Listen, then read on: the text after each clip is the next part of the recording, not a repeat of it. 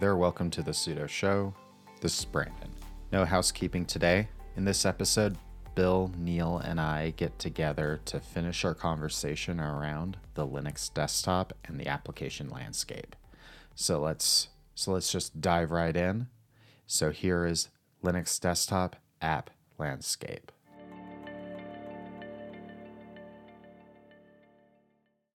This episode is brought to you by Linode, now called Akamai Connected Cloud, a massively distributed cloud and edge platform. Sign up today at linode.com/tux to get a $100 credit and start deploying your workloads where your users are. While you're at it, use that credit and spin up a Linode virtual machine or their Kubernetes platform and deploy the Sudo Show application of the month only Office workspaces. At Tux Digital and the Sudo Show, we love Linode because it's easy to deploy virtual machines to test and roll out new applications like Only Office workspaces. De- deploy a Linode virtual machine or their Kubernetes platform and take advantage of Linode's affordable object storage as the backend to your hosted only Office workspace instance and let us know in the Tux Digital forums how it went. Today's episode is brought to you by Bitwarden.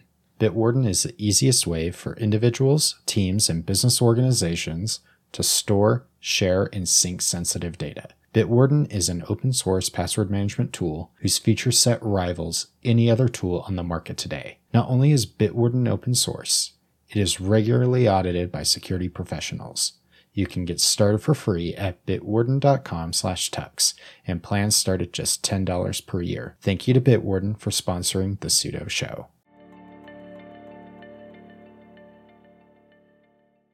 Continuing on from our previous episode, episode 61, Never the Year of the Linux Desktop, the Linux application landscape, and how it's evolved and how it's had an impact on on that exact on that on that title, Never the Year of the Linux Desktop.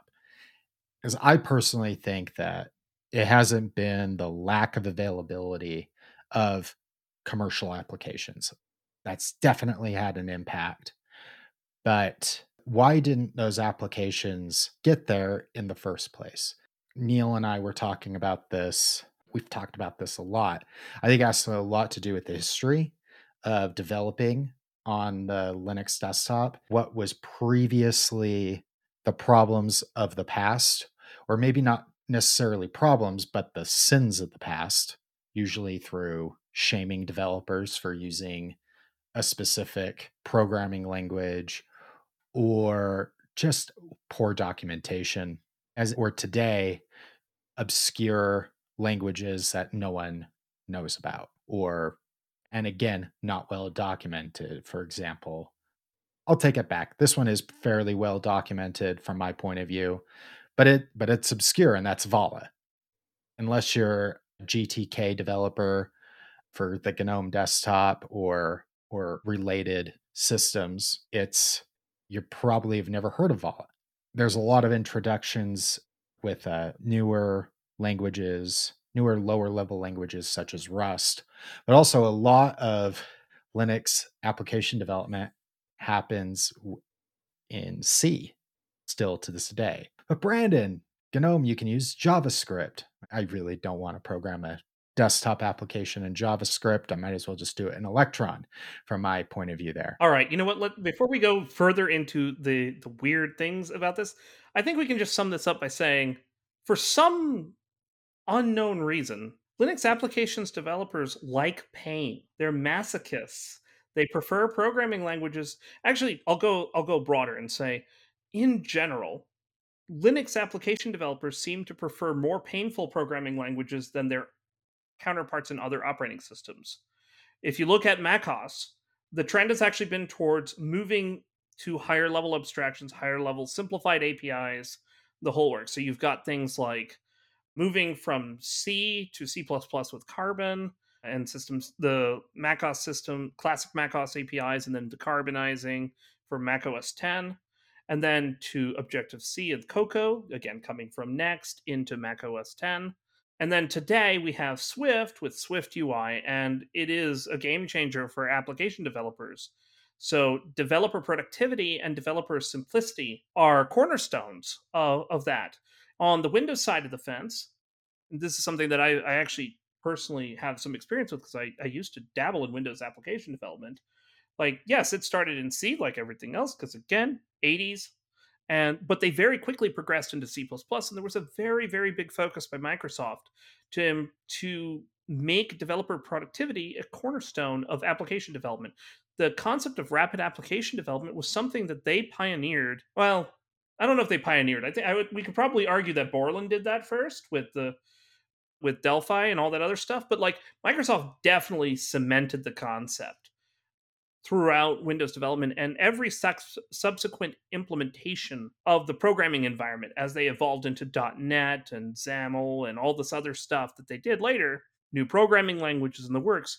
Again, it's that shift upwards to higher level abstractions, simplified programming models, and and providing an easy path towards developing good applications and reliable applications. In the Linux world, we've actually regressed for the most part or if, if we haven't necessarily regressed, we've never really moved the needle towards that simplified experience. I would argue probably like even though Vala is a weird language that nobody uses, the elementary folks I think have necessarily recognized that this is a problem, and they've com- built comprehensive documentation uh, and and references and examples to like provide this kind of experience. And the KDE folks are doing similar things around how you use their KDevelop environment, providing the Kirigami framework and things like that. But overall, in the in the application development space, the trend is in the opposite direction for Linux. It's Instead all of, much lower level. It's moving towards lower level languages. Like the fact that Rust, you're writing stuff in Rust for for GTK applications. Rust is probably a fine language but it's also designed as a systems language. It also makes you care a lot more about all the things you don't need to care about as a high level application developer.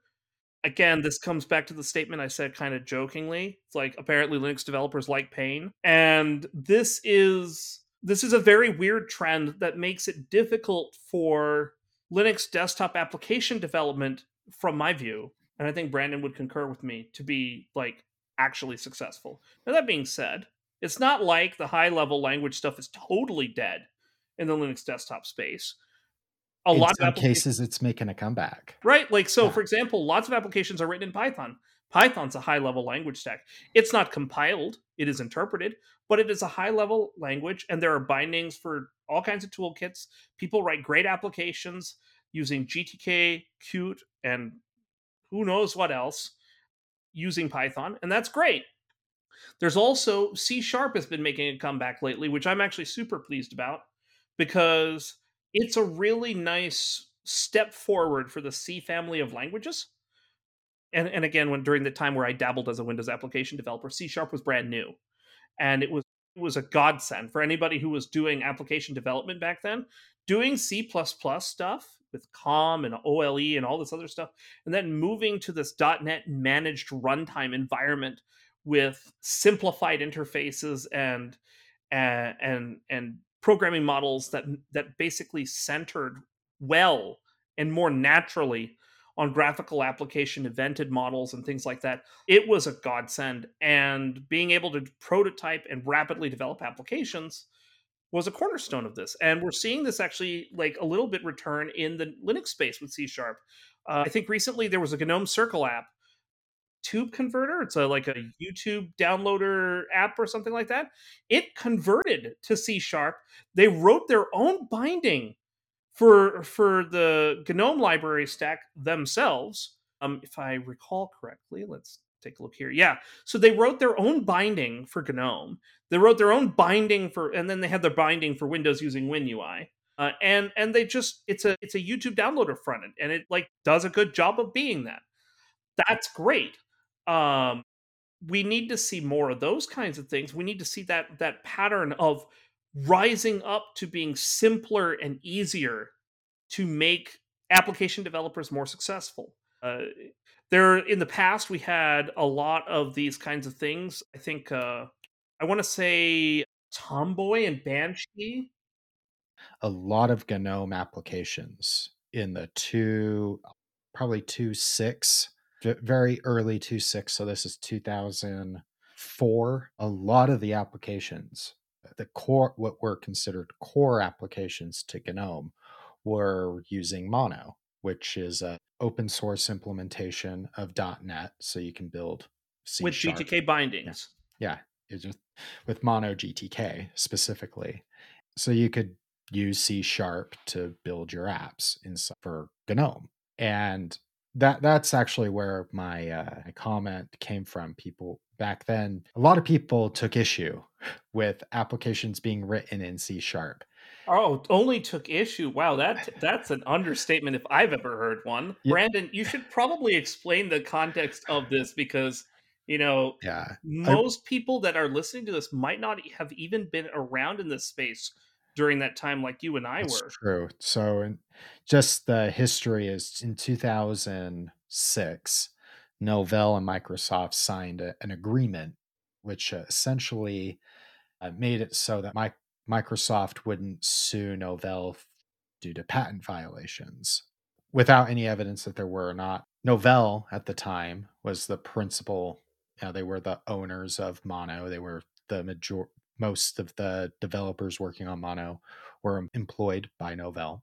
And as a result, a lot of the open source community, they did not like what the way things were worded or they didn't like the way thing the way anything around this was approached. So uh, everyone went and said, "Well, I'm not going to use this application anymore, just because, just simply because of the language it was written in, not not because it was technically inferior to other applications. In fact, a lot of the applications, for example, Tomboy was a note taking application for GNOME, very heavily integrated into the GNOME desktop and into the Evolution data server, if my memory is correct. So there was a lot of great ways to sync your notes across your your devices. It was immediately someone imme- took took the time to re-implement that application in C. It never got to feature parity. It was never the, never as good as Tomboy, at least from my point of view. But it was a simple note-taking application, but synchronization features and the integration into the desktop, I don't remember ever getting to that point. I don't use either of them anymore. I don't even know if they're still in uh, de- active development.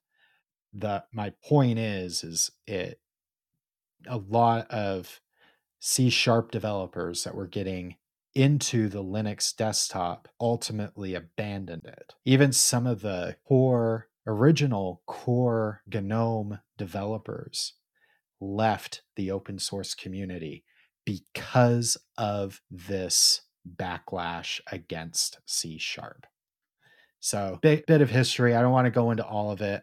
This is pretty well documented and on several outlets that you can Google search on. But that was the that in a nutshell. Uh, that backlash, how that backlash played out. So we ha- ended up with a lot of abandonware, such as Banshee, which was a music player for the GNOME desktop, which was one of the best music players for the Linux desktop, maybe even for any platform, period. I'll still take XMMS any day. hey, I was hey, any Winamp clone is a win. But but Banshee made Banshee really, really good for Linux is that it would sync to an iPod. I actually believe it even got Zune support. And and then F-Spot, another C sharp application for for GNOME that was photo management a photo management solution that was ultimately replaced by Shotwell, but I still think that F-Spot was at least for the feature set when it was developed at that time was a better application in terms of its user friendliness, etc. I don't think anyone cares anymore about about what language you write your application in. At least I hope they don't. Uh, Just don't write it in assembler. oh, for you, Neil, only assembler. I'll only send oh, it God. assembly. So, but a lot of my new, a lot of really good applications are being developed. Grant, they're GT. These ones are GTK. I actually, I really like these ones. Denaro originally was just called Money, and that one is, was written, I believe it was originally written in Python. I have to go back and double check. Actually, it might have been written in Rust originally, and they decided to move it to C sharp so they could make it a cross plat more easily make it a cross platform application. And then of course there's about uh, several others that are Neil brought up Tube Converter. There's Pinta, which is the GTK equivalent of like Krita or Corel Draw. So I'm happy to see that C sharp development in Linux, in Linux isn't dead, but I do think I really do think my original what part of the thesis we wanted to get to is that because it's harder, because it's not documented, that that's the re- that's more the reason why, especially in 2006, why or it, probably 2001 to 2006 that time frame is that documentation was poor or was prefer to write in lower level languages like C or even C++ and when it's just simply easier for app commercial application shops to develop in C sharp because they have the talent. Now we get into JavaScript, which for today, you know, in today's Linux world, I really do think the reason why JavaScript is the preferred, is the maybe not preferred, but the most prolific language for for Linux applications today is simply because so if I'm um, a commercial application developer, let's just uh, I'll throw one out there randomly. Let's just say Slack. It's easy. So I write it once, it runs on Windows, Mac, and and Linux. Really, frankly, I can at one point I could do the same thing with with a mono. Sadly, that's not as uh, but it's not as documented. If I really do think if in 2006 that there wasn't such a huge backlash to mono, we'd be living in a very different Linux ecosystem. I'd like to get your guys' takes on this as well. So, I think the reason why we see JavaScript and Electron actually comes from a completely different reason I don't know if you've noticed, but it's actually quite rare for consumer applications to be written as Electron apps. Have you wondered why that is? My my theory, there are a few exceptions to this, like Discord is obviously an Electron app, but it's a super custom one. But my theory is if it's an application where it doesn't matter how much you hate the user experience it's going to get used, they're going to go with Electron. And if it's something that they have to live and die by their user experience, they're not going to do it. So the choice of using a native application rather than an Electron application occurs more often when it's aimed towards the consumer and far less often when it's aimed at the business because businesses typically don't involve the people using the application in the application selection process. So users don't get a choice is what this comes down to.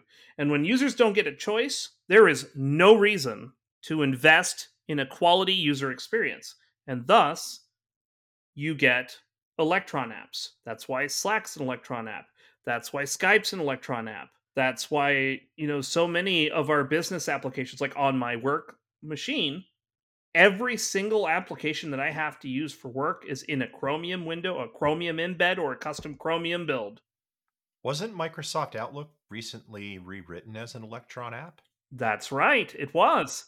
As part of the One Electron, as the sorry, the One Outlook, the One Outlook initiative, or Project Monarch, as I think it was codenamed, uh, they just punted on the Windows version of Outlook and they're replacing it with Electron app. I can tell you this is the case because for my work computer, where I'm forced to use Microsoft applications, I upgraded my Outlook to the quote unquote new experience. And let me tell you, it's no better than running Outlook than I would be via doing it the web. It's That's because it's the same thing. It is, and it feels extremely restrictive and feature less. But Neil, I want to go back to something you touched on earlier, and that was the pace of development in the pace of uh, how do I want to say this? The pace of evolution of programming in Mac OS and Windows versus Linux.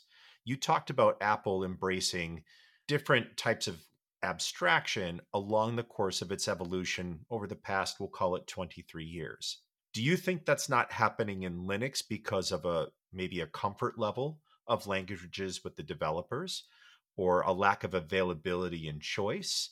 Or an inability to implement a higher level language? Like what's co- what's motivating apple and microsoft to evolve into more abstracted languages such as swift versus something a little older like c? It's a great question and you're not going to like the answer i know what the answer is but i want to hear you say it anyway it's because microsoft and apple are building for other people to build. And in the Linux world, this is a very rare thing that happens. Usually you're building for yourself. That's not necessarily always a bad thing. You get some very interesting solutions out of it. But if you're trying to build to enable or to build to help others succeed, everything is backwards right now for that. Like the the whole methodology and thought process towards how uh, languages, toolkits, libraries, stacks, all the stuff. Had it's completely the opposite direction of the mindset of what Microsoft and Apple are thinking, which is, well, they can't see into our souls, they can't see our history, they can't see all the things, and also we're not building everything for everyone. So we got to give everyone the tools to build for the for everyone else. Um, that just doesn't occur uh, all that often. I'm not going to say it doesn't occur at all because, like, if you look at what's going on in KDE Plasma over the past like decade with the frameworks and all that other stuff, the restructure to to make their platform work and to build it out has been to enable that kind of thing. Now, are they hitting the right notes on that all the time? I don't think so. They, they'll they'll get better at it over time, but they also have a strong foundation in the fact that Qt is a library that is built in this philosophy. And so they have an example they can work from to build further into that. GNOME's in a more perilous situation because they're building everything for themselves. And that even goes all the way down to the toolkit. And we can see evidence of this being kind of a problem when you can see how other desktops that have traditionally used GTK have been a little upset about the, the changes and the evolution path or the lack of prioritization of other stakeholders in GTK. Now, those other stakeholders are not necessarily right all the time, nor is GNOME right all the time. But the balancing act is clearly not being done here. And that's actually like one of the things I kind of take away as evidence that like this is the backwards mentality when it comes to application development. Now, there have been also excellent advances in the GNOME side around application development. If you look at, for example, GNOME Builder, which is a which is a project within GNOME to build an IDE. GNOME Builder provides you a very quick path to creating a basic GNOME application leveraging GNOME technologies and libraries, gives you some level of prototyping and rapid application development feel, which is great. And KDE does the same thing with KDevelop. But do you know what the problem is? None of the commercial Linux distributions offer either of them. I was going to say, I feel like from nobody talking, knows who they are. Well, right. So, in talking to my colleagues that have dabbled in programming before, especially the younger ones that have come right out of out of college, the number one thing that they tell me that they crave is an IDE for Linux. And I've said they're out there. They're just not marketed well. But if you look, KDevelop is is one of those that I hear is an amazing IDE and really could afford to get a lot more love, attention, and spotlight time. Yeah, I would I would say that both KDevelop and GNOME Builder are both great development environments for their respective platforms. But nobody ships them and nobody talks about them. And that means that you don't there's no exposure, there's no promotion, there's no there's nothing to, to enable people to to recognize that there's a path to do this. And the popular Linux IDEs out there, the popular ones, are Microsoft Visual Studio Code, which I will argue till heat death of the universe that that is not an IDE. It is just a very fancy text editor and or code editor rather, and the JetBrains IDEs. And there's a notable thing about both of those. neither of them can develop graphical applications. We don't have a singularly successful or well promoted in integrated development environment that helps people build graphical desktop applications. If I were a betting man putting on the on the on, into this into this race, I would probably say a commercial Linux distribution should probably ship Qt Creator because Qt Creator is a generic high level integrated development environment for building Qt based applications that will work on Windows, Mac, and Linux. And it gives you a very easy hot path to building rapidly good graphical applications and has support for some languages and has pluggable to add more programming languages in. So as communities develop around it that use other programming languages other than C++ or Python or whatever the standard ones are, it could be fit into there. Or Kdevelop is another one, or GNOME Builder. But like having not having that is essentially admitting flat out that you're not really caring about encouraging graphical desktop application development. That, I agree with that to some extent. That yeah, that having an IDE is important. The to me though, the big problem is whether if we're talking Qt or GTK, the there isn't enough there there isn't a, a higher level language that other than Python. I think there are Qt bindings for Python. Yeah, there are. That uh, that a lot of people know. As much as I don't like it, and I C and C programmers are becoming an endangered species. Uh, to me, it's sad because it's uh, we're losing out on a lot of. We're now we're going to see like that again with the with programming languages going to going higher and higher and higher up the stack we're losing a lot of lower level knowledge as people leave the industry or retire or just simply die. you know, as people leave the industry, they, yeah, that knowledge is getting lost at that or in those lower level languages. Yes, there are some very extremely intelligent people under the age of 35 that are learning C, that are learning C and other and even assembly and they you know, to write operating systems. That's what they want to do. But that is not uh, being taught. It's not being taught in schools. You basically have to learn it yourself. I, I got lucky because I learned C in school. And my uh, class was the last one in college to learn C somewhat disagree with you guys about not lower language lower level languages not being taught in schools because my son who just graduated from college did take low level programming and did have to take an operating systems class and he doesn't like it when I bring it up because it's traumatic for him and I I kind of get that. And I remember it was traumatic for me too. Yeah, you and I have discussed this a couple of on a couple of occasions, Neil, uh, about about your experiences. But I remember my uncle, who was a programmer and a C programmer at that, telling me you can have all the C you want, you can have all the Python you want, but it's still not teaching you very good disciplined fundamentals of memory management and actual integration and interaction with the hardware. The hardware doesn't lie and it forces you to be honest with your programming practices. And I I do feel like that at least some concepts of that are still being taught. I just don't know if it's being retained or if they're finding a daily driver use for that sort of thing.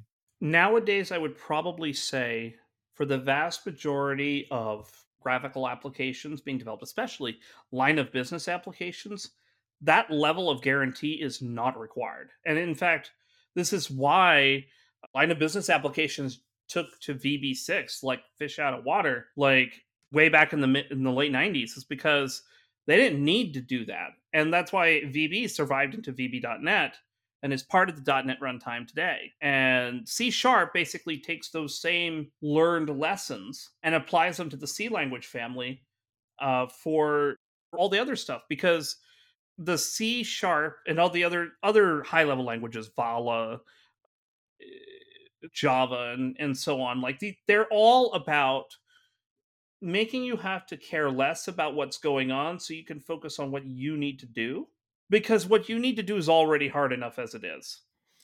I think that's uh think at least understanding it is important. And that's great that Bill that your son did get uh some exposure to it. Um I currently recruiting I I I just ask it.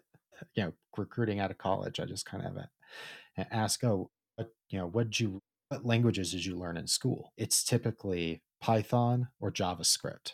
And I'm like, well, in my brain, that still blows my mind because, like, when I was in college, I learned C, C, PHP, Java, and Python. Five programming languages. Yeah. Five like their, programming languages. Like all their final projects were like it were basically Node.js web applications. I'm like, okay, this isn't good. That so that maybe it's just the people I've talked to, maybe it's the schools they went to and their programs, but that's uh, been my experience so far. My um, understanding is that from the folks I know at out. my alma mater, uh, that is also the trend that they've gone towards. Like, uh, it's basically now Python and JavaScript over there too, with maybe like them talking about Java uh, in specific contexts, and then C for operating systems, and that's about it. Hmm. It, it doesn't surprise me all that much because, to be truthful, you don't need it for yeah. most stuff. You really don't need it. That, that's true. My point is, is I think it, I'm glad that the Linux community is trying to keep that up. I think I, don't think that's the reason why they're trying to keep that. Oh, it's totally an accident yeah, for sure. It, it's probably yeah, it's it's more more more likely an accident than on purpose. But when um, but perspective uh, as a result, since so many applications in you know KDE, it's almost all C plus plus. GNOME, it's all C. If uh, and now occasionally Rust I'd like to see more Rust just because it it does seem to be easier. Uh, I don't know about easier, but it is different. Mm. I'm seeing applications getting developed faster, but maybe that doesn't necessarily. I think that's more of a easier. general honeymoon around yeah. Rust that kind of exists right now. yeah, that may be like coming to an end really soon, but like I know that there's been a lot of general developer enthusiasm around Rust because uh, nobody likes being hit with memory safety bugs and crap like that. Like that's the whole reason why you know Microsoft and Apple have both moved towards higher level languages and stacks because nobody actually wants to spend time on those problems, and it's not worth. And for most people, it's not worth the time dealing with them. Like that's why the .NET technology was invented in the first place was because they wanted to provide a low cost high performance way of not having to deal with those problems. We sort of concluded the previous episode with a call to action, kind of a solution to the problem. Like there's still there's still a lot of fundamental things that need to change, but in the previous episode, yeah, the call to action and like I do think is one of the barriers to adoption is management now for application development, for desktop application development. I don't want the answer to be just write all your applications in, in JavaScript and Electron. There's got to be a solution to bring in the wider developer community to into the Linux desktop, not just open source enthusiasts, not just people that want to work on GNOME, but or on KDE. Basically, try to make that tent bigger commercial applications. I know there's a lot of work in FlatHub to make it so that developers can monetize their apps in Flat FlatHub to some degree. That that's a small part of the problem. Distribution is not the problem. I, I know monetization is is a bit of a problem. I think the big problem is frameworks, languages. I personally, I think a resurgence of mono or something new. It doesn't need to be C sharp. I th- I liked C sharp back then. I thought it was a good language. I still do. I thought mono was a great idea, and I was called an idiot by many people for thinking it was great. I'm going to stick my neck out here and say we need C sharp to be successful on Linux because the a very very very large chunk of applications for Windows are built in C sharp. Those application architectures are typically amenable to being ported to Linux quite easily if you have all the right things. In fact, uh, the other day I was looking up some stuff about .NET in in preparation for this episode, and I found out about a wonderful toolkit that exists now called Avalonia. Brandon will make sure that it's in the show notes. Avalonia is an open source spiritual successor to the Windows Presentation Foundation, and it provides you a cross platform experience that is modern, is sleek, and is easy. That is, it's phenomenal that it, that exists. Yeah, that was one of the goals of Mono. Right. right? Yeah, and and uh, that's what I really liked about it. One of the applications, so it was a server side application which had a desktop component to it that Novell wrote called iFolder. It was Dropbox before Dropbox existed. Obviously, very few people heard about iFolder unless you worked on Open Enterprise Server from Novell. Anyway, the it was a .NET application on the server side, and it was a .NET application on the um, desktop side. So, so the sync client was written in, in C sharp, and it was the same code for Linux, for Mac, and for Windows. Sound familiar? sounds No like uh, sounds like Electron. Like that was the goal, and it was one of the. I I still have very fond memories of using iFolder and the other Mono applications that I ran on Mac and on Linux. To me, it's really sad that it didn't take off. I do think that Linux, uh, the Linux desktop uh, landscape would look very different today if it would have. Things like Avalonia that can take the existing now open source .NET framework. I don't need Mono anymore. Would make things a lot easier to develop applications for for every platform out there. It's now that .NET is open. It's not. I think. I think it's all open. I don't. Yeah, they, the the most recent versions don't even call themselves .NET Core anymore. They're just the .NET framework yeah, again. so .NET is .NET is purely open now, and in my opinion, there's no reason to not use it for. even if, if you decide even after all this that .NET's not your bag or you're like you know you're you want to do something else another great toolkit that seems to be focused on this kind of problem space is Slint. Now it's written in Rust, but what I like about Slint is that Slint lets you use different programming languages. You are not required to write in Rust. You can write in Rust, you can write in C++, you can write in Node.js if you were insane. You can and they provide a Visual Studio Code extension that integrates into it and provides you a higher quality experience for developing applications using Slint. And Slint is uh, dual licensed and and it is GPL v3 for open for people to use with open source applications. And there are a variety of options for commercial applications.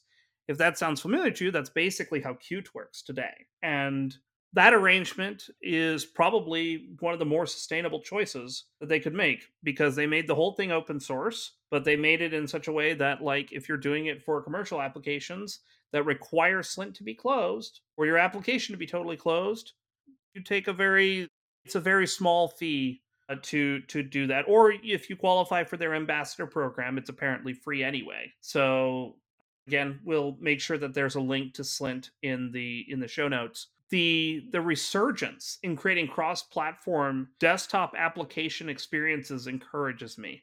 The improvements I've seen with the KDE platform, the the creation of Slint, the creation of Avalonia, and all of these things all generally tending towards we want to make these native applications that fit well on the different platforms and look good and work well that is a very encouraging sentiment because this has always been the hard part for desktop Linux to succeed.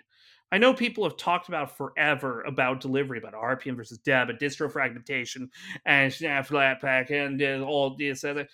Delivery has been the easiest part about Linux. Delivery uh, was the first problem we solved in, in Linux. Linux distributions exist because we needed a solution for the delivery problem for applications. What we don't have today is an application development story that commercial Linux distributions are endorsing and, and providing as a happy path. Once you have that, or even just the major community distributions, like if you saw Fedora promoting, say, KDevelop and GNOME Builder and Qt Creator, or if you saw uh, OpenSUSE, you know, providing KDevelop or whatever, like if you start started seeing those in place, I think you would start seeing more awareness about how it can be easy to make desktop applications. And again, the delivery part is easy. RPMs have been around for a while. There's a lot of examples of it out there. But even if you don't want to do RPMs, you have Flatpaks as well. And like, yeah, delivery part has always been solved. And I think it, a, I think a tool like OpenSUSE build service is one of those out there that helps make delivery as easy as it is. That's one of the goals of what OpenSUSE did with build service. Right. Yeah. You could take, for example, and I've done this when at, at a previous at my previous job, I did this a lot where I wrote an RPM spec file for an application, sometimes a desktop application, a server application, or a library or whatever wrote an RPM spec file, and it would make RPMs and debs for Fedora, OpenSUSE, Ubuntu, CentOS, RHEL, SLE, Debian, and it would be fine. Everything worked. And that that's why like it frustrates me when we like home in on delivery as like a problem in Linux because it's not. It really isn't. It's a distraction from the fact that we just haven't wanted to talk about the fact that developing applications on Linux is the part that we we don't have. And we have all the tools. They're, they've been there all this whole time. We just don't promote them and we don't we don't put more effort into them. Like I've seen the snazzy stuff that GNOME Builder can do, and I've seen the slick way applications being quickly developed in KDevelop. There's no reason that these applications shouldn't be front and center as part of a Linux workstation experience. That to encourage developers to build, to come into the Linux experience, love what they're seeing, and love to make the next big thing. Thank you, everyone, for listening to the Sudo Show, where business meets open source. We're a proud member of the Tux Digital Network. See you next time.